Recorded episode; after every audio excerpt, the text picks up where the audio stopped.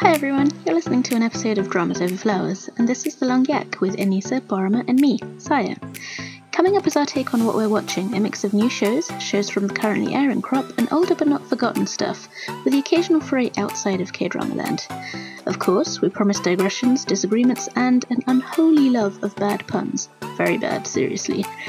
Uh, to be notified of new episodes, don't forget to subscribe wherever you get your podcasts, and come hit us up with your thoughts on Twitter at dramasoverflow, or send us an email at dramasoverflowers at gmail dot com. Hop on over to our Patreon page for some fun bonus content.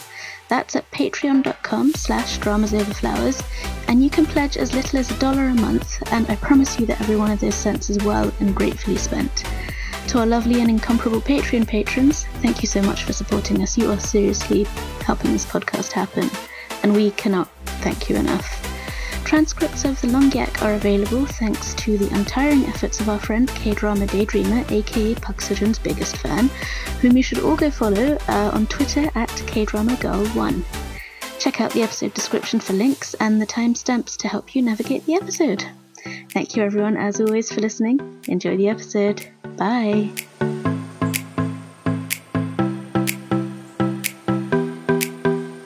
Hey everyone, this is Saya. This is Anisa. And this is Borama. So how are we all doing? Uh, I'm just tired. It's the end of the semester. How about you guys? I'm wiped out from drama partying with my real life drama friends. That's, That's not, not something, something you can complain, complain about. about. I wasn't complaining, but I'm laughing at, at the fact that, like, our very grown-up adult party, which was sitting around a table eating food and talking about um, the vagaries of human life and also dramas, is like me partying and being completely wiped out by it. To, to tell the world what we're talking about, this is a beanie party that Anisa and I are not part of because we are You're not invited in the U K. To it. It's your fault for not being here. This is a U K specific beanie party. Where well, fans it's more like a London specific. Like, yeah, London specific well, one. You didn't invite us to Skype in either. Excuse me. Oh my god, yeah, that's well, true. Well, I'm I'm still low tech, so you know. We we tend day. to find out after the fact. Like after right. she's had her party, then she's like, oh, you know, we just met that's up yesterday. That's not true. I spent like three weeks telling you guys, oh my god, I'm having a drama party in three weeks, in two weeks, tomorrow, yesterday. I think she's confused about whom she told because she didn't tell us. Yeah, no, but also I I didn't mention it this time because I thought that it's actually quite sad to tell you about something that I know you guys would love to go to but can't. So this time Aww. I was like, keep it on the down low. I appreciate um, that.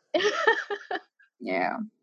Okay, so my week started off great because Her Private Life this uh, week was awesome. And then I watched She's Psychometric, which depressed me no end. But then the week kind of like improved. Like the weekend improved because I, I'm not sure if it actually improved. Uh, Well, I watched Endgame, Avengers yesterday, so there is that, uh, which we'll talk about later.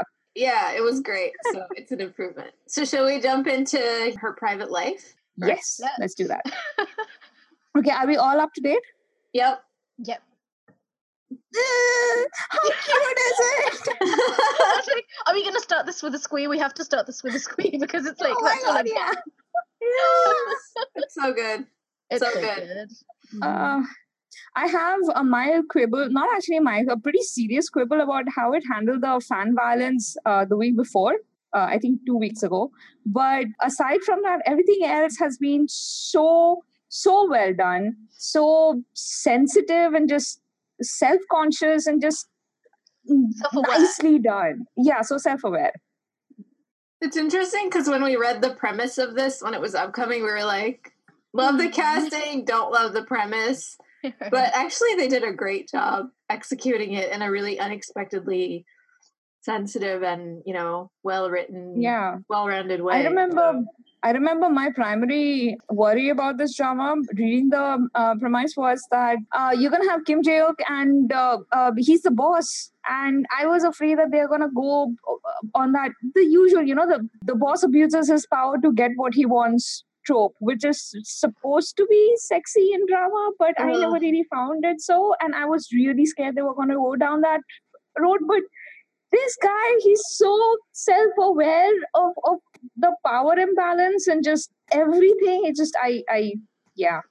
Wow. I did not expect it to be handled so well. I know that we loved the first half of Secretary Kim, but like this is the respect that I was missing, even in the really yeah. giddy, um, cute moments of Secretary Kim, which like it had a problem with boundaries. Let's just be honest. Like that show did not understand boundaries.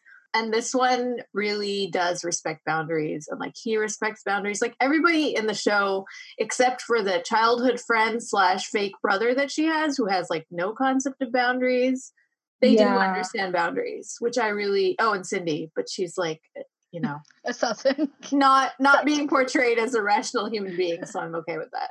Yeah, but she has, like, the weirdest mom. I think I think that's yeah. supposed to be her... That would yeah. twist a person, right?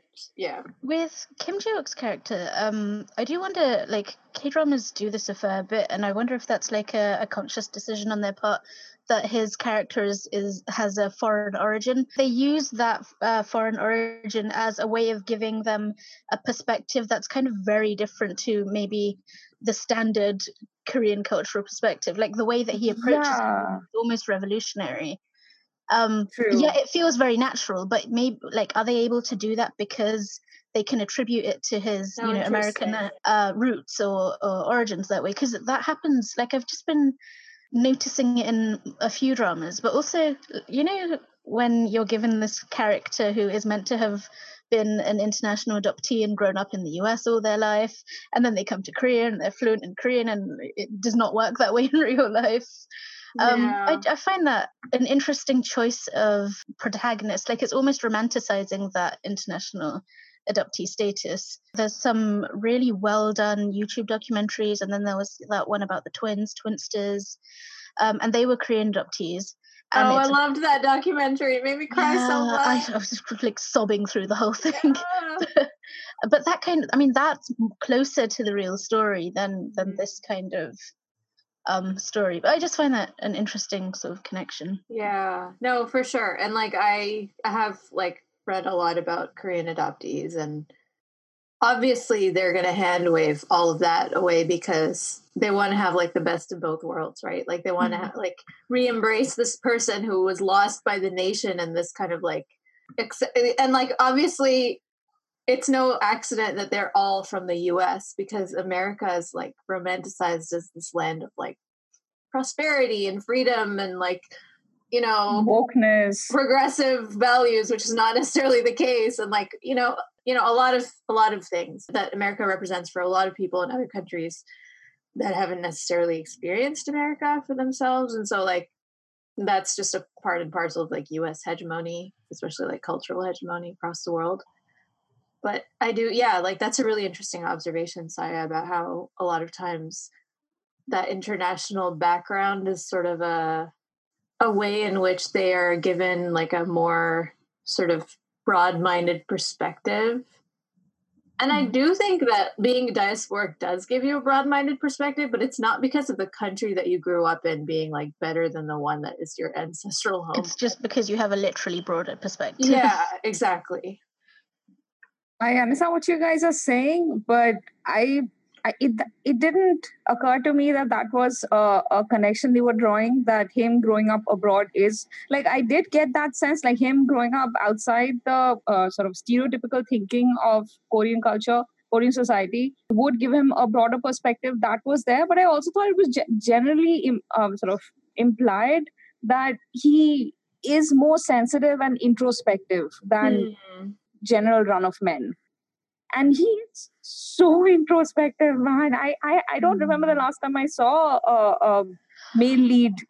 I love him as a hero. He is yeah. so, like not run, not run of the mill at all, and yet like I mean he's got that stiffness and he's got that sort of what is it that brusque edge and that um, yeah. like formal, you know, all of that stuff that you would associate with like a normal like a tsundere hero, but he's not like that. I mean, the last time we saw a version of this was Lee Dong-wook in Touch Your Heart, but then he turned into a marshmallow within two episodes. But like here, he's he retains that kind of slightly stiff demeanor, but he's also like you can see that he is not that person. And it's also established pretty like pretty quickly considering the runtime of the drama, that like that stiffness and that formality is partially just a defense mechanism because he is such yeah. a marshmallow on the inside. Mm-hmm. Um, I just wanted to go back to one thing before we move on from like the growing up abroad thing. I haven't really thought about it in the way that you mentioned, Saya, but like I've felt personally that it tends to be a way in which the writers give him power that comes from somewhere that is outside of Korean society. So like a lot of times... So he's not bound by the hierarchy. Yeah. So when the characters mm-hmm. are kind of trapped within a particular like societal structure or like a company structure or like a social hierarchy, like being from another place, like from like having grown up in like America or like Germany or whatever, it allows them to kind of buck a lot of the tra- like social expectations and like the sort of like the rigid... Right, like it's it's being an outsider with status. Yeah, exactly. Right. It's like yeah, the same it. thing with like um, Thirty but Seventeen, where the hero is just basically like just does whatever he wants, and part of that is that he's a genius, but it's also because like oh he grew up abroad, like he doesn't, you know, like people the don't same hold rules don't apply to you yeah. because of yeah exactly yeah. yeah. That's an interesting point. So it, it gives them like an additional sort of power that's coming from somewhere outside the structure, which allows or them freedom, to like do. Maybe. Yeah, it allows them to do things that maybe a sort of a traditional homegrown hero or heroine wouldn't be able to do. And it's usually because a guy. You'd inhi- because you'd have more inhibition as well. Yeah. But I would like to point out that um, um, Ryan Gold uh, here it, it understands Korean culture and hierarchy pretty well. He just doesn't care. There, there is, no, it's much. Not that he doesn't care. He cares a lot, and he can he can walk within it. Because when that ex uh, sort of uh, uh, ex director, what's mm. what's what's her face? Um, sorry. Um, uh, I love the actress, by the way. The actress is one of my favorite. I, I, I, I yeah, she was in uh, uh, Romance is a Bonus Book, and she was amazing. And hold on, um, Kim Sun Young, and she's playing Om Se Yo. Om Se-hee. Om, yeah, Om so- director Om Om, yeah, the previous director. I'm just going to say uh, uh, director Om.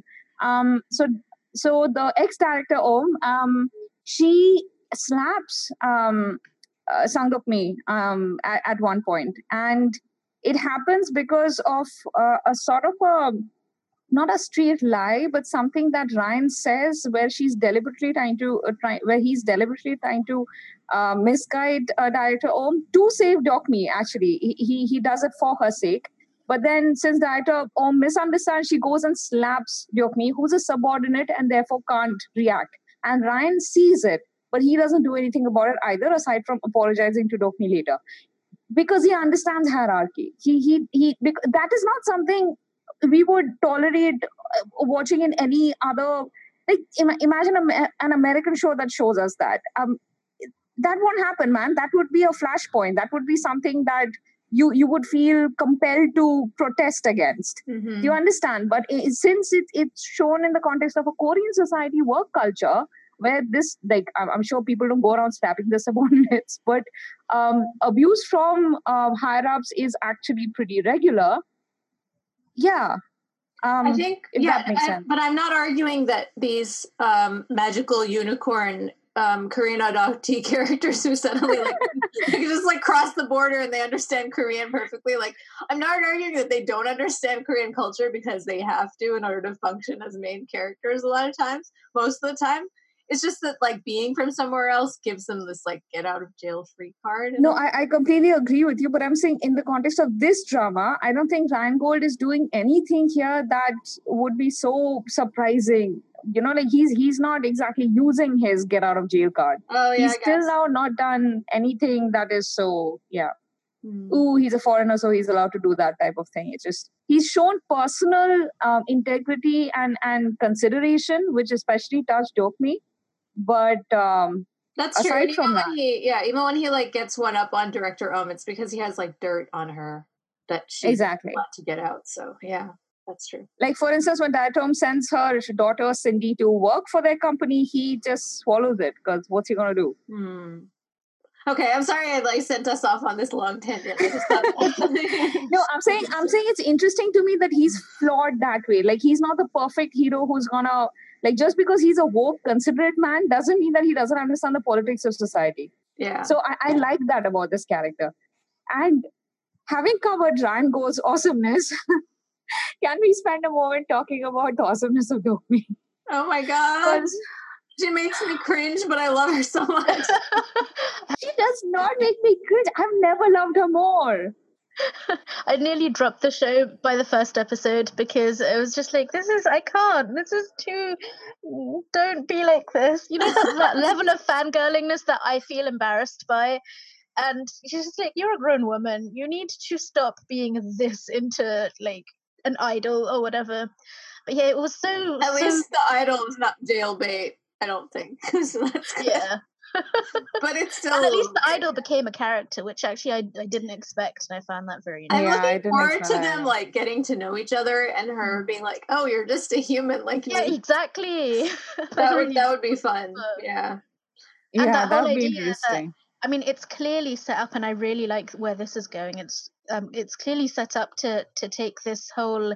that discussion of, you know, will having a, a, a relationship that's actually real and, and meaningful to her, uh, a romantic relationship, will that eventually replace that fandom um, feeling that she has towards um, Sheehan? But like, I also is, think... Sorry. Is the fandom relationship a stand-in for a real relationship? I find that question interesting. But I don't and think that the show is arguing that it's a stand-in for a real relationship because, like, her best friend has a husband and a child and like she still loves Sheehan and like, you know, it does all the fangirl she's stuff, like, but like she's permanently disappointed by her husband and she's like, the only reason she married him is because she got pregnant. I mean, that's true. She says that, but like they can, you can see that they have a lot of affection. I really like, yeah. yeah. Well, and like he's never that? around, so I don't really know. Like, well, I'm kind of worried now because um, you know the Juyuka um oh, yeah. Uh, that's What's going in a weird direction. The Alba, yeah, I'm like, yeah. why? Like, are you? I feel like if she wasn't married, I would be shipping them. So I don't know where this is going, and I, I don't no, know. No, but I, but I don't know. I mean, I can clear, I can see you guys have had have a different perspective on this, but the way they packaged fangirling from the very first episode to me was a bit different.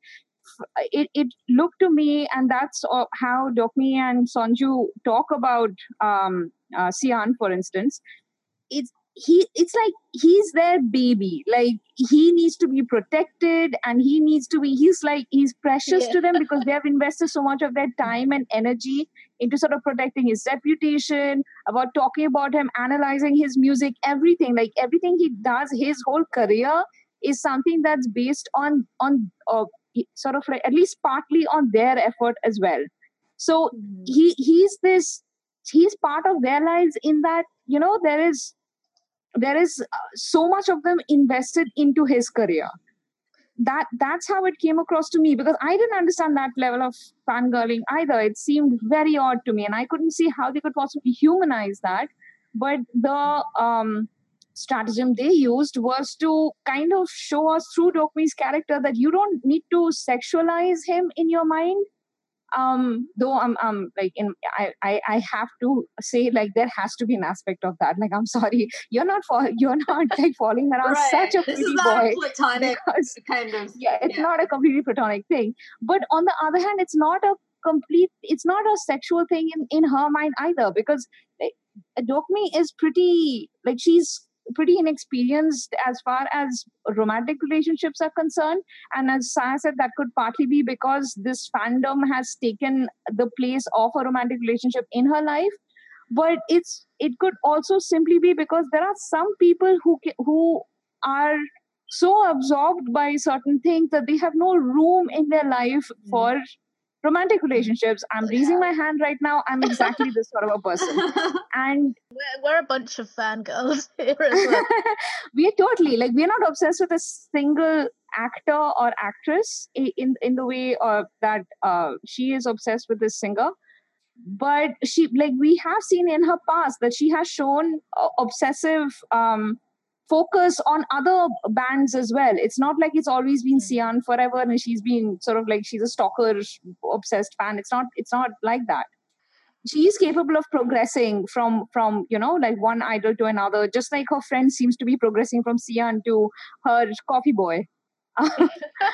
So yeah, it's it's more like a patron, you know, like like someone supporting someone's talent Um, that's how they seem to be showing this, which is not true for everyone, as we saw in that episode where the fangirls came and attacked Yookmi because they thought Yookmi was uh, dating their oppa. I do but, appreciate. Uh, I do appreciate that they show different types of fandom and how they do portray like Sasang fans as being really problematic and like and like Cindy, like she's a stalker, like that she like literally calls her a stalker and Sasang fan, but like I don't know if I'm like on board with this portrayal of Deokmi's fandom as like the most healthy way to stand someone or like a normal way to stand someone. I don't know if that's what the show is saying. Maybe part of her journey is being able to like love him as a fan, but not quite invest like all of her free and personal time on him and actually like use that time for herself in a way that'll be a benefit. I think that's where the show is going. Yeah. yeah. So then in that case, I'm on board with that. But I also, I also appreciate how it kind of shows us how like being a fan of something can just bring joy to your life, especially when your life is kind of hard. Like she has had a tough job working under this really horrible boss who doesn't allow her to have any creative freedom. And part of the way that she's like helped Xian's career is by taking like really amazing photographs. And like, maybe she doesn't consider that to be art in the same way that, you know, like the way the kind of art that she drew when she was a child and she didn't get to like go to school for, but she's an yeah. artist, you know, and like yeah. creating that art and those pictures of him, which are like, he even has like put some of them up in his house because he thinks that they're like really good pieces of art. Um, which is a little self-centered, but he's an idol. So like, I appreciate that that was like her outlet when at work she was, you know, like she had to give up her dreams and like, she's not even allowed to like do the kind of exhibits that she wants to. So I like that aspect of it too. And don't you love that Ryan notices that? Like there is that moment in the cottage where he asks her if she likes taking portraits and she misunderstands, but it's, he clearly notices that. Hmm. At least I think he does. Let's see. I mean, they haven't like uh, they haven't gone anywhere with that line yet. But I, I well, agree. I think that is definitely a line um, that yeah. Let's say I totally. um, I was going to say um, just to skip back a couple of minutes. I I really enjoyed the like I didn't realize, uh, and this is as a, a student of Korean. Of course, you don't know all the words, but the fact that Tokjil is something different to Sasang. I mean, because like mm. in English, I don't think we even have that much um, variation. We're just like, you know, they're fans or they're like obsessive stalker fans. And it isn't stanning like a really new word that just kind of emerged quite recently. But like long before you had stanning, you had sus- the word sussing. But the fact that there is a distinction between Tongmi as a uh, uh, Tokjil and like what she does is like Tokjiling, it's fangirling, it's not sussing, which is what Cindy does. Mm. Um, Uh, the other really uh, funny bit that I enjoyed was how she describes everyone else. So, you know, muggles, you're a muggle, you wouldn't understand. Which that was interesting. That was great. Yeah. um, but I do agree about um, the part about Tongmi having this kind of her fan fangirlness being shown as something that is, you know, um, supportive in a way, and that whole protectiveness. But it's it's not just that she has an outlet for herself to do those things, but also it creates a community. Like her website mm-hmm. is something that she's created a community of people. Like it's not just between her and, and the idol. There's like all of the other people. That, I mean, it's kind of like us and drama beans, I guess. It's like you love your dramas, but you need your people. And and she has that as well, which um, I really enjoy. And I really like how uh, Ryan has gotten himself in there. Oh, you know, my God. Watching, oh my God! You're, when you were watching the promos and he's like, how do you become a fanboy? And I was like, how is this story ever going to happen? I don't understand. I just never expected for this character to be up with the fan, the, the fanning part, to be like, oh this my is actually gosh. kind of, I want to do this. I want to get in there. And he's like, you know, up all night getting the answers to the I question. I really love that he found out so early and that, he's, and that he thinks it's so cute. And yeah. he's like, that's so cool. He he's like, like watching her from around the corner with that little grin, like, oh my God, like, kill me now. That was oh, so good. You stole my heart completely. Oh my God. Also, can I say, like, oh my gosh, the chemistry is like off the charts. This doesn't even compare to her chemistry with Park Seo-joon. As much as I love him, and it breaks my heart to say that, but, but like... No, who Park Seo-joon? I've completely forgotten what yeah, that is. That's a whole other level. It's um very grown-up. That's all I'm going to say. You guys are going to hate me, but, like, I still um I can't quite buy Park Min-young, her character, completely. Like, she's... um, and this was much stronger in Secretary Kim, but she had this kind of self-consciousness to her acting. Like, she was always trying to look as pretty as possible. And it's like, you're a gorgeous woman. You're always going to look pretty no matter what you do. Um, but it's like she she knew it. Like, she knew it, and she was consciously trying to show her good side and stuff like that. And, like, she doesn't quite let go enough to get fully into the character. And I feel like she's still got that in this role as I well. I kind and, of know what you mean. I think I felt it a lot more in in Secretary Kim, especially, like, closer to the end of the drama where she, like, yeah. doesn't let go of her professional facade ever, even in, it's, like, it's personal like this, moments. Yeah. Like a veneer of perfection, which feels fake. But I feel like in this drama, she only has that face on at work. Personally, I think that when in her like non-work times, she kind of even even down. even um at not at work like at work or not at work. I I agree with Saya when it comes to um, Secretary Kim. E- even if she was making faces, she was looking gorgeous. Yeah, I mean, no, there was no, no bad angle in, in that drama. Like I I took so many screenshots during the, the airing of that drama, and um I never got a bad face, and this has never happened.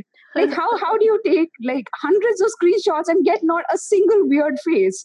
But I, I never got one. I'm, I'm comparing her to my favorite version of her, which is uh, her character in Healer, which was That's true. so completely, like, utterly different. It was like she had thrown out every ounce of self-consciousness, and she was that character.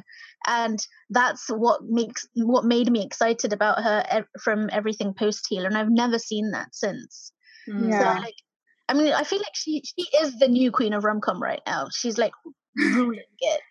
But there is just a little, like... Yeah. She hasn't completely shed I, I get what you're saying, but, but in Healer... In, in Healer, she, she was a reporter. It was a very de-glamorized role.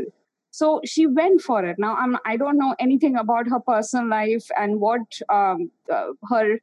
Uh, self-image issues might be. I, I'm not even going oh, no, into this that. Isn't, this, isn't just, this isn't anything about that. This is about how she's showing the character. Okay, yeah. So in that, if, if it's just about the character, then her character here is glamorous. Like, one of the reasons you get picked for a position of a curator is not because you have immense knowledge of arts, which you need, but also because you're pretty. And have you that's ever seen a curator of a gallery who's not women's jobs? In yeah, that's actually true. But but you know what? Especially in a place like Korea, um, we've seen this repeatedly. Like, where you have to apply for jobs with your headshot. So exactly. So that makes sense to me that she would be glamorous for this role and, and look especially glamorous, but also like through the years, she has just become prettier. And her roles just sort of seem to really focus. Like, just, just look at how glossy the filming of, like, the production of this is. And compare it with Healer. Like, I'm not talking about the action scenes. I'm talking about the general production value. Mm-hmm. Just the palette of colors here. You, the focus is on getting the best look of, yeah. of each character. Like, that's true for even Ryan Gold. Like, where is he ever even remotely ugly? It's just like, his perfection right. in every And that's scene. Partly just the rom-com aesthetic. Yeah. You know, like, yeah. you know that part of the reason that your audience is here is to look at pretty people. Like, that's just a fact when it comes to rom-coms. So... That's that's true, and also yeah. to um, uh, uh, to emphasize on what Saya just said, she is definitely the queen of rom-com, and because of her range of emotions here, and man, the woman has gone through a range of emotions. Like just the, that episode where she meets uh, Cha Tae-hyun, it's like, what is even happening to her face? I loved her so much. That it was amazing, um, and her like her internal squeeing where she's like murdering buildings, like going all Godzilla and cities inside her head, but she can't express her feelings. That was really well done. just quickly word drop the whole um the the idea of like parasocial relationships, which is like the one-sided relationship you as a fan can have with something like an idol. I was doing um a bit of reading about this uh I think just after we recorded the last Yak, so I'm not fresh on it, but if anyone wants to go and read about it, there have been like really interesting studies um about like fan culture and parasocial relationships and how they're like the way um I think Boromir, you wrote this in the notes, that these idols are are marketed as like your boyfriend, and right, and how that's a deliberate that thing too. and and yeah and how idols stuff. are products and fans are consumers. Exactly. And uh, we we have this episode, the one that I have a quibble with, where they have these fangirls coming and uh, beating uh, uh, Jokmi with eggs, and Jokmi is angry justifiably initially, but then she thinks back to her own experience as you know, like, like some like they have that incident in school where her fake brother sort of gives her an umbrella that had been given to him by a girl who oh, had a crush yeah. on him. And then Jokmi goes and beats him up because the girl was obviously hurt and angry. And she's like, how could you give me her umbrella? She gave it to you because she likes you. And you're disregarding her feelings. Exactly. So she understands how that girl felt. And she takes that instance and she sort of like transposes it to the current situation where these young sort of teen, I guess, or preteens, the, these young girls have come and beat her up. That was this violence, man. That's no joke. And all because they thought that their oppa was in a relationship with her. It's, I'm not sure if it's exactly the, because they have given him gifts. It's not exactly the same situation. You know, I mean, it's not exactly it's not like the same situation. And it's like, it's problematic that they kind of... It's problematic that. that Jokmi forgave them. Like that yeah. she softened yeah. towards them and were like, oh, I understand how, how they feel. Yeah. If she had actually been going out with him, also like that's assault. You can't...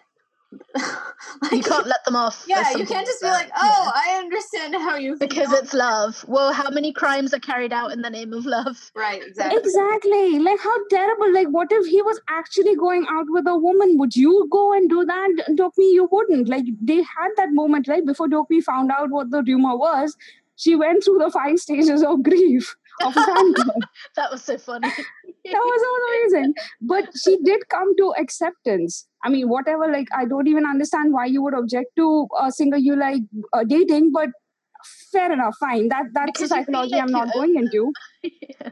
Exactly. I, and, and they acknowledge it, by the way. They say it in the show. They say it in the show that they are marketed as our boyfriend. So how can they go ahead and do this? But you shouldn't reinforce that idea. You should be like, actually, you don't own them because they're a person that you should respect, like whose agency you should respect. But that's like not. Yeah, so that's like the only quibble I have with this drama. Yes, like is this is that... where the show hasn't gone there yet about like um, looking at it from Shien's perspective. And I hope like, yeah. that it does. The tone it takes on it him. It probably will, because the writing is very good so far. Yeah. They did a that bit though, like the tiniest bit when Sheehan was having that discussion with Ryan about how he's so tired from all of these fan meets and stuff that you have to do, that he doesn't have time to do his music, write his music. So he pretends that his hand is broken. Um, um, yeah. Just yeah. to get time to work on his music. And, and I, I like that they had that moment. I really want them to do more. Because you, we desperately need more from Sian's perspective. I don't love that Cindy is like now at the office. And like, I get that they had to have her there so that they could continue with their charade. But it bothers me that um, Jokmi is so aware. And, and like every time anything happens, she like looks at Cindy to check her reaction in a really obvious way. And I'm like, dude, like... that you're just making it worse. Like, why? Just ignore her. Like, if she was the intern, you would ignore her. Like, if she was a regular intern, you wouldn't care what she thinks. So why are you giving her so much, like, space and answering her questions? Like, just be like, that's a personal question. Go do your work, you know? Like, I don't know. It's weird. Yeah. Anyway, yeah. I just wanted to bring that up because it bothers me. It is, but I just, I just, yeah, that was one thing. Okay, so next we have My Fellow Citizens. Who's watching that other than me? Sai, are you watching that? I just started it like earlier in the week, so I'm only a few episodes in. Okay, I'm I'm like halfway halfway through. I'm up to date with where it is now on April twenty-eighth. So it's about halfway through, I think. It's run. I think I've watched half of what you've watched. I think so. Yeah, looking yeah. at your notes. So I won't spoil where we're at now. I'll just give my general thoughts. I really love this show. It's exactly what I needed right now in terms of, like, it's really funny. It's very, like, um, the dialogue is very quick. It's very witty. It's really funny. The directing is really clever. Um, there's been a couple of scenes so far where it's, like, intercutting between two different conversations in a really interesting way that, like, it just, like, does so much work in a very economical way, which I really appreciate, because the thing with comedies is that you need it to, like, move quickly, especially in a comedy like this where um, the premise is so weird.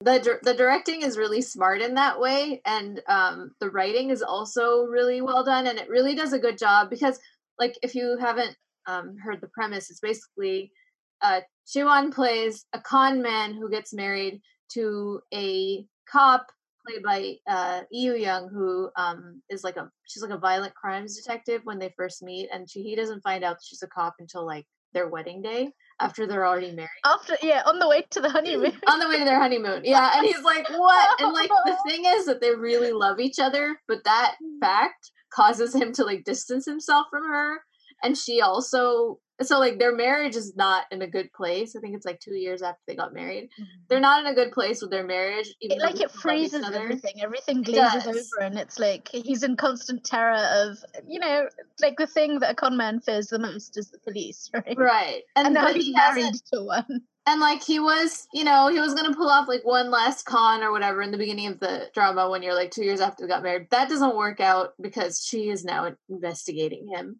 Um, although she doesn't know it's him. And then this... And he doesn't even know it's her until, like, a, an episode or two later. And the villain is the daughter of this, like, uh, really rich loan shark who he conned, like, a while back. And she is now, like, here to get revenge for her dad. And so that's the whole reason why he starts running for the assembly. The National Assembly is because... She wants him to... She wants basically a puppet in the National Assembly that she can get this land... Uh, restriction or this law that um, like basically repealed so that she can do something corrupt with that land. And so that's her whole motivation. She basically is like, I'll kill you and I'll kill your wife. So now he has to run for office, even though he has no interest in running for office. And he's just, it's just so funny. Like, there's so many aspects of it that are hilarious, including, like, you know, like the, the, um, what's her name? Hooja, who is played by Kim In Jung. Kim In Jung is like, like hilarious. Hilariously incompetent. I mean, is she incompetent? She is kind of incompetent, but she's also really evil. And, like, I don't know how they make that work, but they do. Like, somehow she's, like, a real threat to him while also being, like, ridiculous. Yeah. Um, and, and they it's do that like, balance you know, really well in a lot of ways. Like, they have the sadness of, like, what kind of relationship they're in, like the real pain that they feel with the fact that they love each other, but there's like this big thing in between them. But then on the other hand, it's just like really, really funny. I can't figure out with uh, Kim In Jung's character whether, I mean, she is like blazingly incompetent. Um, and yet, as you say, she's dangerous. But also I'm like, is she kind of meant to be a mad genius? I'm not sure. No, I don't think she's a genius in any way. She's just... But, like, is that going to... I just feel like I'm waiting for the other shoe to drop with her, but it sounds like there is no other shoe. Yeah, I don't think there's another shoe. I think she just was, like, raised by a really evil loan shark family, so, like, she knows the basics of how to be mm. an evil loan shark, but, like... And she wants to do things her way. She strikes me as kind of, like, you know, the teenage, like, uh, a teenage brat slash yeah. heiress, and she also mm. has more guts than brains, which like her oh, guts yeah, exactly. are impressive, but the she doesn't really have the brains to back that up. So right, she's got good follow through but bad ideas, right? Or at least good ideas and bad follow through. I'm not sure which one, one or the other. But yeah, she's fun. But um, I, what I really like about this, and I'm I'm quite early on in the show, is I was surprised because I knew the premise was, you know, con man marries a uh, police uh, detective. So I thought this would be like part of the con would be that he's trying to con this detective, um, and that's why he marries her. But it actually is not that at all. They coincidentally like end up like meeting.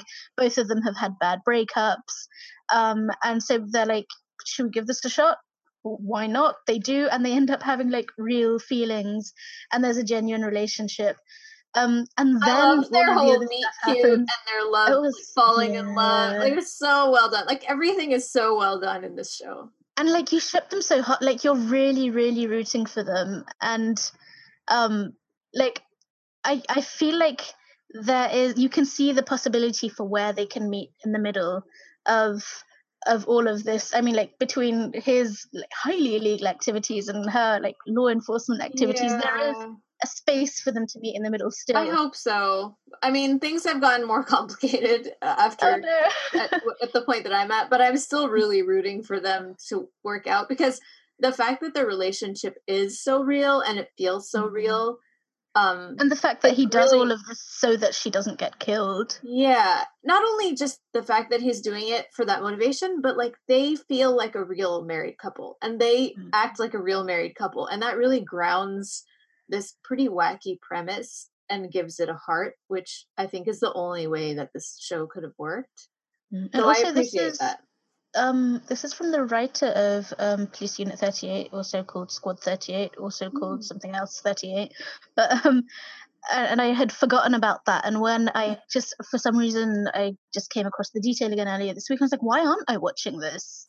And then I started. Um, Also the writer of Bad Guys one and two. So Bad Guys two I really didn't like. I don't. Um, but mm-hmm. yeah, Police Unit thirty-eight. This is more in the vein of that. And I think the last thing that I want to say about the show um, is that I think, I don't want to spoil the most recent development, but there is an, the most, I think it's either the last episode or the second to last episode that I've watched, is that he... Siwon's character, uh, Jungkook, he goes through this sort of ethical crisis, and he has to think about what he's going to do and whether he's going to be genuine or whether he's going to lie about like an important thing.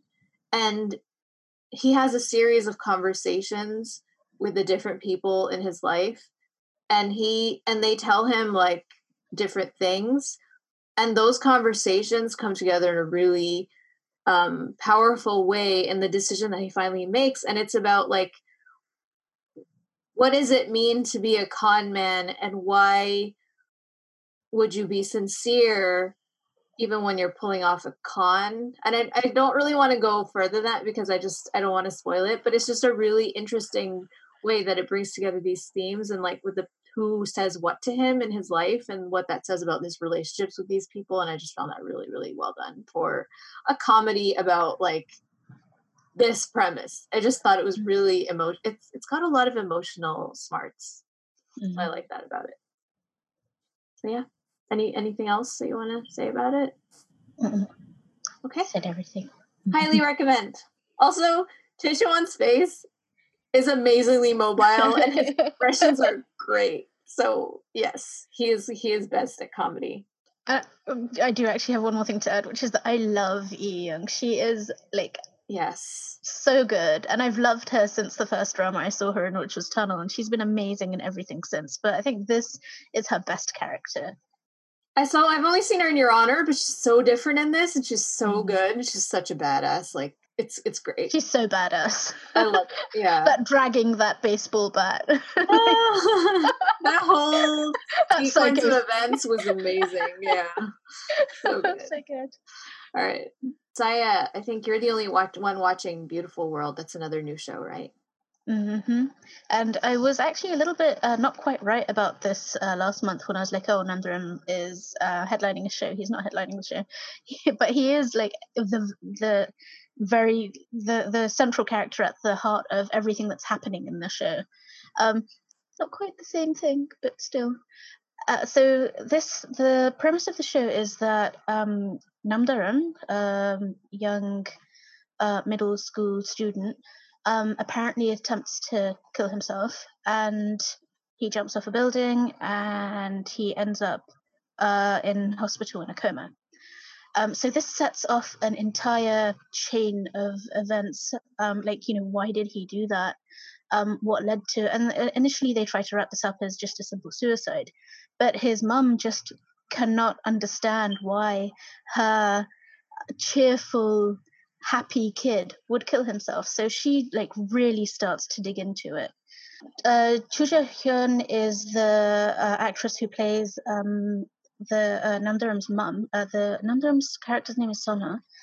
Um, so uh, Sona's mum is the one who's really driving everything in this story, and it's it's such a raw, like emotionally brutal and brutalizing watch.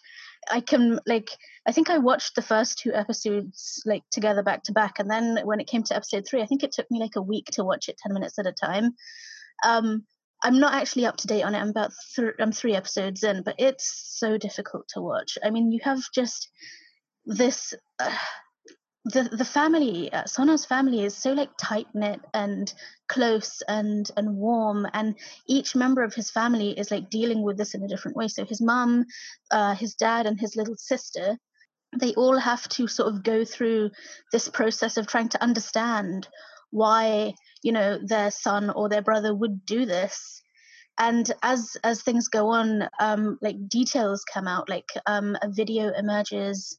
Um, of and he ha- Sona has this group of four friends, uh, friends in in quote marks, um, and it turns out, this is mild spoilers you'll find out very quickly in the first episode. Is it turns out that there's video of him being really um, badly beaten up by them, uh, and and they share these in, in their private chat room, um, and and then when the uh, what is it called uh, when the authorities are like, you know, they question the friends and stuff, they have to go through this thing of deleting the videos and making sure that they've got their stories straight.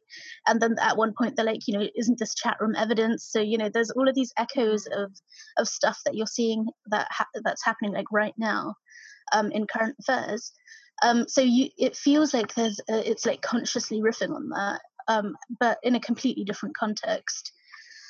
And then you've just got like the emotions of it, like a mother trying to like, just her grief is driving this show, and it's so like unbridled, and she's an amazing character. And then you've also you've got his dad, who's a little bit harder to read, and that's played uh, he's played by Park Hee-sun, who hasn't done a drama for a little while. Oh, I um, like him though. He's really he good. is he's really good. Um, so you've got this. It's it's kind of it's uh, a transgenerational. Is that the right word? Cross-generational story, where you've got stuff that's happening at the adult level, then you've got stuff happening with the kids, and then just you dip a little bit lower in the age to his little sister and all of the stuff that's going on there. And it really, it cuts that, like it cuts the whole thing open of, of this process of just, oh, everything, but it's so hard to watch, but it's also so kind of, I don't know, good is not the right word, but it's like, you are gripped the entire time. So the the way that the scenes are cut in the shows, or like, you know how you were saying in My Fellow uh, Citizens, uh, and you said about the way that the um, conversation was like cut between lots of different people. So you have, there's a lot of cutting between past and present. So you'd have these like memories, memories that other characters have of Sona, and that like sort of cuts in, like it's intercut with stuff that's happened to him in the present day, or the way that they've treated him in certain points. Like there was this one part in, I think, uh, episode three. So um, his mum is watching this video. So when she discovers the video for the first time, and it cuts with scenes of like when he was born, and when she's like, you know, holding him for the first time, and all of like these important milestones, um the tiny baby milestones, you know, like when he starts crawling, when he first saying starts oh saying God, that uh, sounds you know, really oh, brutal to watch. It really is. And that cuts, like, you know, so in that moment you're watching those baby scenes and you like you automatically smile, and then it suddenly cuts back to that sort of that violent beating, and it goes back and forth like that, and you're just like in so much pain, and and the character is in so much pain, and it's it's amazing, but it's so hard. And then also like um the the circle of kids who who do this uh, assault, um they're four very different characters. So you have like the ringleader, you have the one who who is sort of uh, beat first, ask questions later, you have the one who is kind of quietly taking orders and not rocking the boat. Uh, and, you know, you have those, like, they're, they're not, like, they are kind of archetypes, I guess, but they are also, like, they're full people. Mm-hmm. Um, and, like, the most disturbing of them is the, the silent ringleader, the one who gives orders, the one who's taking the films. But he's never, like, uh, uh, he doesn't incriminate or implicate himself. So he's very shrewd in that way. Um, and then you see where he gets it from when, when you see his dad, who is also, I think, the chairman of the board of the school. And there's this really powerful, powerfully disturbing scene where they're like, he, the kids are about to be discovered, and, and, you know, his dad sits him down and he tells him a story. This is what happened. And as he's telling the story, his son's expression is changing, like it's brightening. Like he can see a way out. And then by the end of it, he's like, you know, this happy kid, and his mom is sitting opposite him, getting, like, watching this change, becoming more and more horrified. But at the same time, she's still protecting him. And it's like, you know, it's so interesting because you get to go into those emotions of, well, you know, could you really give up your own kid, even though, you know, he's a monster or he's becoming one? Mm. And Uh, the, um, there was a another show that kind of touched on that, which was um, is it Sky Castle? No, about your own child being a monster. Why cannot I? I loved this show until the very end. It was with uh, Lee Se-young and Kim Young. Oh, oh yeah, yeah. Uh, Lookout. Starts with an L. Yes. Yeah, yeah. I was like, I was like, love something. No, no, that's not it. Okay, yeah, Lookout. Yeah, I think Lookout did a good good job with that until the end. Oh, Lookout was much darker. Yeah. Um, Okay. Like way darker than this. Yeah, Lookout was pretty dark. That's, yeah, but yeah, I mean, thanks, that that's, uh, I don't think I'll watch it, but, but thanks for sharing about, you know, how well. Done. Oh, there, there's just just one more thing I want to add um, to that is because um, like there's a little bit of a discussion in fandom about why is it set in middle school rather than high school? Um, because as I'm watching this, I remembered uh, a case that was really really huge here in the U K. Um, in the I think it was ninety-three. So there was, it's the James Bulger uh, murder case, which was two ten-year-old boys had abducted this two-year-old child from a shopping centre in Merseyside, which is uh, northern England. Um, and they had taken him away and they tortured him. And oh, it was God. really, really, really horrible. Don't ever look this up unless you want to never sleep again. And that, and how those cases kind of set legal precedents, not because of... Um, Uh, because of popular opinion rather than because of like legal opinion. Like, for example, in the U K, the age of criminal responsibility is ten, and they weren't able to raise that even though they wanted to because of that case. That's the case that like um, people are like, you you cannot mm. raise that age because otherwise these kids would like literally get away with murder, which is the argument. It's not necessarily true. But the point um, about like how kids' brains develop and whether they know what they're doing, and the argument is they still know the difference between good and evil. Mm. Um, but the U K actually has a surprisingly low uh, age of criminal responsibility compared to other countries. Like in South Korea, the age of uh, criminal responsibility is fourteen, um, which is why that age that these characters are at is really important because they are just below the age of criminal responsibility. Mm. Interesting.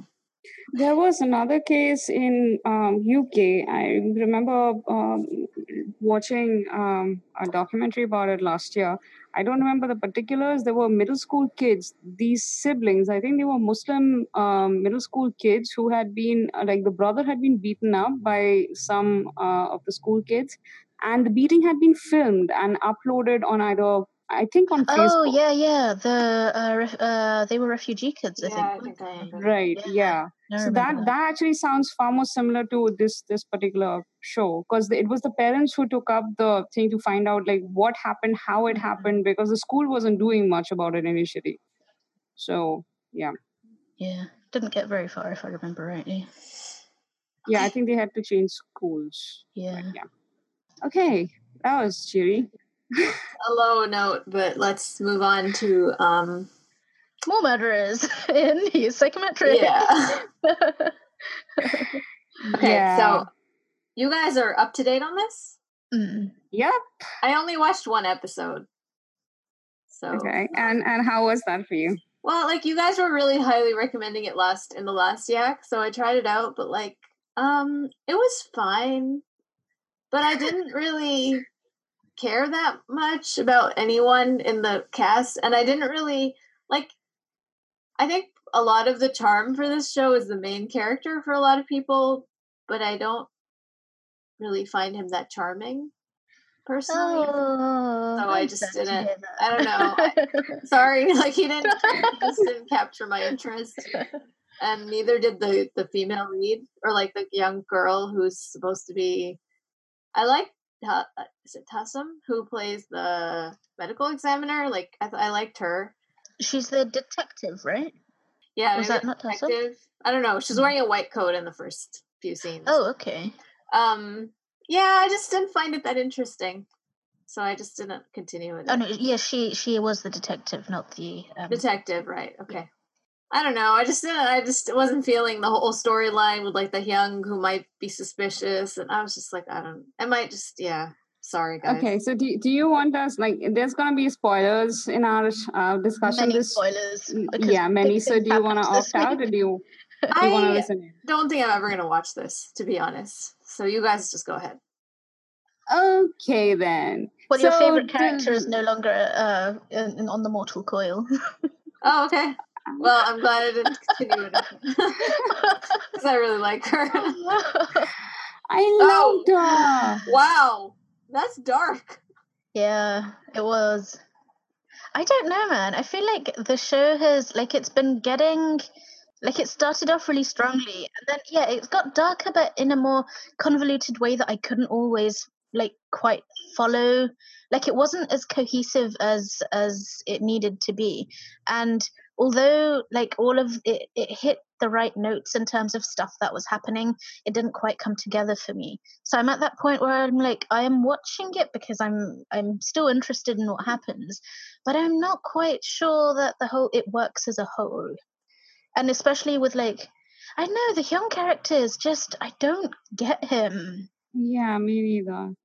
And the thing is, I almost didn't watch this week's episodes.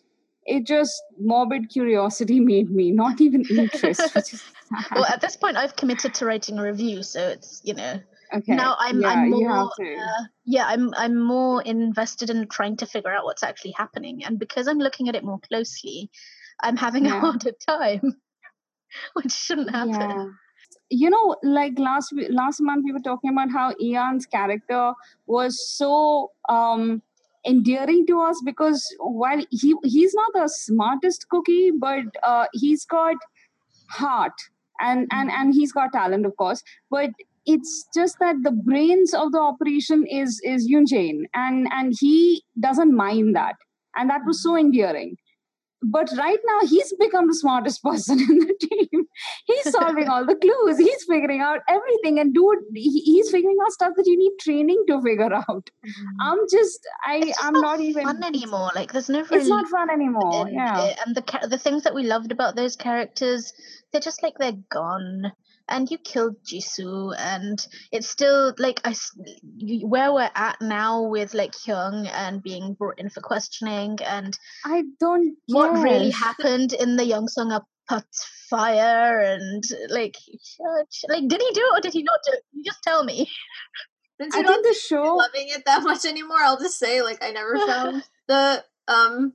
main character to be endearing at all. I just found him to be annoying. Which which main character? Like the older brother or the, the boy, younger one? Jin-young, the young Jin-young. boy. Jin-young? Oh, yeah. he, he was he was cute. I still he think really he's adorable. Cute. And yeah, I yeah. do too. I do too. I think just the show. He's just he's being so hurt all the time. Like, everything that is happening is just designed to rip him up, and you're like, yeah. Please. But also that it, it's just that the show, I think, mistook its own genre.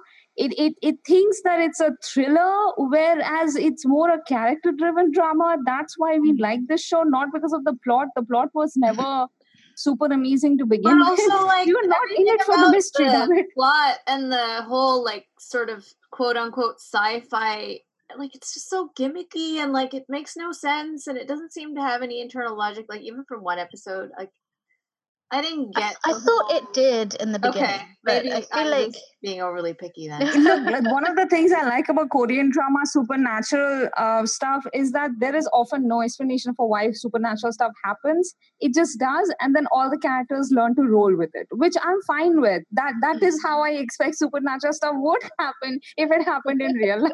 There'd true. be no explanation. Yeah, that's true. So, and, it, and it does yeah, work a lot that. of times, but I think sometimes it just doesn't. Absolutely. Like, I was comparing it with I Hear Your Voice last time, and how I like that in this case, like like Park Soo and I Hear, I Hear Your Voice already knew how to use his gift. But in this one, Ian is learning with every episode. That that was the best part of this drama. I think the first ten episodes or so where his, his talent was getting stronger. But right now, he he's just finding out information, the exact information he wants by touching a person. This is just... And it's like, like, it's not even... Like, how could you have gotten all of this entire scene from touching this part of the wall? It doesn't know. No, it, I mean, every any random piece of furniture is giving him, like, the saga from exactly the date and time that he like wants. Like full and... Yeah. A full oh. and unedited reel of video of what happened. Exactly. Like this this talent of his should never have, have had that kind of clarity. It should have like always been bits and pieces. Plot device rather than like, yeah, it should always have been a bit more fragmented and a little bit more. But yeah, I'm yeah. I'm trying not to be disappointed, but I think I low-key am. Yeah, me too. And there's one me week to go until it finishes. But oh wow! Yeah, here's the thing. Yeah. I, I think I would have been a lot more invested in last week's episode if instead of Jisoo dying, um, if she had been terribly hurt and they had hammered in the fact that it was because her father had refused to send in reinforcement. She had been calling right. everyone for reinforcement, and, and they never even addressed that. Exactly. She went in there without backup because of her father. That should have really been hammered in, and they completely missed that. Her father felt guilty, so he was like, "Hey, if, like I'm, I'm, I'm gonna try and support your investigation. Now you guys go ahead and find out stuff. But once they replace me, you won't be able to go." Like, I don't care. I don't care about your moral. Like, like I, I don't stand right now. Yeah. Yeah. Ugh. Yeah. Just everything is so... And and Yoon Jae-in has been relegated to a side character at this point. I feel like both... What is like, she even doing? The, the With uh, Yoon Jae-in and with... What's his name? Kang um, Sung-mo? Uh, no, uh, no, thingy. Oh, you know, Ian. Um, they were driving the show to begin with. Um, yeah. And once you kind of... Once the focus went off them, the direction of the show just kind of went wonky. Hmm. Did you notice that the when the focus went off them was exactly the episode where the two of them got together, and after right, that exactly that's exactly it. It's like once you'd got them together, that their role in the story, like the tension that was in the story, was just done, and like the stakes and like everything kind of fell flat after that. It was like up until that moment, everything was great, and then after that, it just was like. Yeah. Was yeah. Damn. And okay, how do you feel about Kang Sung-mo's arc at this point? The thing is, they have so many interesting elements to his character, but it's become so sort of confused and convoluted that you can't follow it. And if you can't follow it, you can't have emotions about it. And like at this yeah. point, I'm like, what even is your game? And do I even care? I'm really frustrated. And, uh, you know, because you're rooting for Hyung to just not be terrible. And like, there's that point where you're just like, oh my God, he did it. And then after that, they're still trying to like give you that, oh, but maybe he didn't. And then, but then the other thing I thought is, you know, as he's sitting in there being questioned by um, Jane about like his involvement in all of these events, is that maybe yeah. this is uh, what his character is trying to achieve, is that he's pointing out that this is the flaw in like using himself and perhaps his crimes. He's highlighting why, how broken the system is. Like, look, you know I did it, I know I did it, but you can't get me because your system is broken. And, like, maybe that's the point he's trying to make. Yeah, I agree completely. I am so confused about what I'm supposed to root for with Kang Sung-mo. Um, on the one hand, they are telling us, uh, on the one hand, they are asking, was he the perpetrator of the original apartment fire? And on the and and, and did he know that there was a assassin going around killing uh, uh, women so so that he could steal their I D and give it to his mother? That's one aspect of it. And the other one seems to be, look how Machiavellian he is, that he's getting his revenge and then he's getting away with it because the police can't catch him. So I'm super confused about what I'm supposed to be. It's like pick one. Anyway, so yeah, that's where we are. We are confused. There are two more episodes to go, which we'll watch because I'm a masochist and you have a review to write. Yeah. All right. Um, so yeah, I guess I have my own story of disappointment to share. So um, I picked up, well, I picked up, I picked up a Celebrity on the Street because Parma had recommended it. I don't know if that was like last Yak or the Yak before. And I watched... I started hating it like by episode two, but I was like, okay, Parma said this was good and I really love the actors. So I just like kept watching it and like I finished episode four and then I was like, I can't do this anymore. You watched more than I did. Oh, I only no. watched like an episode and a half. Oh no, I was trusting you. never, never trust Parma when you don't like a show. Just drop it. Oh my God. Okay, so I just... I'm not going to spend a long time on this, but I just want to say, like, okay, the premise, like, you talked about the premise before. She accidentally hits, well, she doesn't accidentally hit him. She hits him thinking that he's her evil boss um, on the back of the head with her shoe, which, like, seems pretty extreme. But anyway, then she's like, oops, I killed him, but I don't really feel bad. But, oh, no, what if somebody finds out? So she, like, drags him to her house and tries to figure out, like, ways to dismember the body or, like, to get rid of the body. And then he wakes up just like, oh no, what if I, uh, he's alive, thank God, but oh no, I'm going to get in trouble. I'm never going to be able to get married. So she keeps him hostage in her house. First he's tied up, then he tries to escape, so she puts him in chains. Now, oh my God, it's like, it just keeps getting worse and worse. And then like, he's like, just let me go. I promise I won't report you. But like, obviously every time she, he has a chance, he tries to escape because she's holding him hostage. And he's a normal human being. But no, she's like, oh, I can't trust you. So I'm not going to let you go. And then she like forces him through violence. Like seriously, like they established that she's a wrestling like genius. So she's also intimidating him using physical violence. And she's oh like beating him up multiple times at this point. It's so abusive and messed up. And then she's like, oh, you have to sign a contract and say that you'll live with me for three months so that I can save enough money to like escape and immigrate to Vietnam because it's cheaper to live there. And then she's going to let him go so that she can run away. And then he like tries to escape, but he like gets almost all the way to the police station and she sees him and she's like, no. And then she like plants one on him because oh she doesn't want the police to. So now it's like sexual assault too. I just not. And then he like goes back with her. I'm like, what is that? And then he's like supposedly like starting to have feelings for her. I I just I, I just I was like, this is the worst. This and people in the comments were like, this is a black comedy. If you don't like it, why are you watching it? I was like, no.